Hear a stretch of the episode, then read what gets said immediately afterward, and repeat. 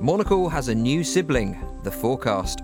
This new annual print publication is on newsstands right now and delivers a monocle eyed view of the world not only in 2015 but beyond.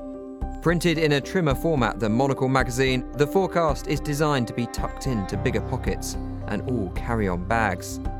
It's your guide to the opportunities and some pitfalls too, ahead in everything from global leadership to fashion.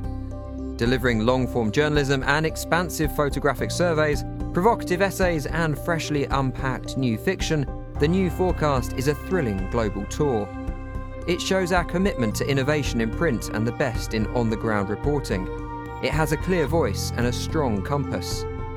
Look out for coverage of the brands that we tip for global success, what the big tech players are working on in their R&D labs, the residences that set the benchmarks for future homes, the nation set to break through in culture and food, the urbanism trends that will shape your city, and what some key thinkers believe you should be planning for.